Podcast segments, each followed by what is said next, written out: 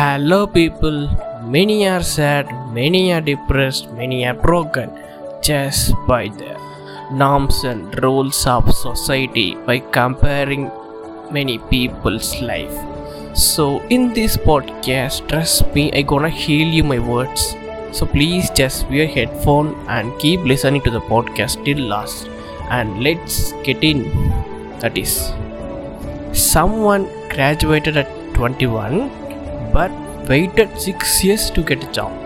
And then someone had no education but was a millionaire at 21 and then someone got married at 20 but got divorced 5 years later.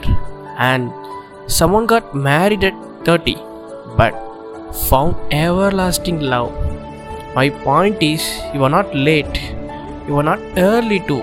You are very much on time and that is you are not behind in life. See there is no timeline that we all must follow.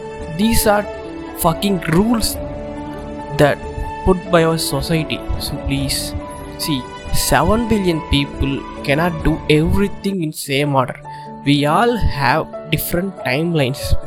So just do what you love.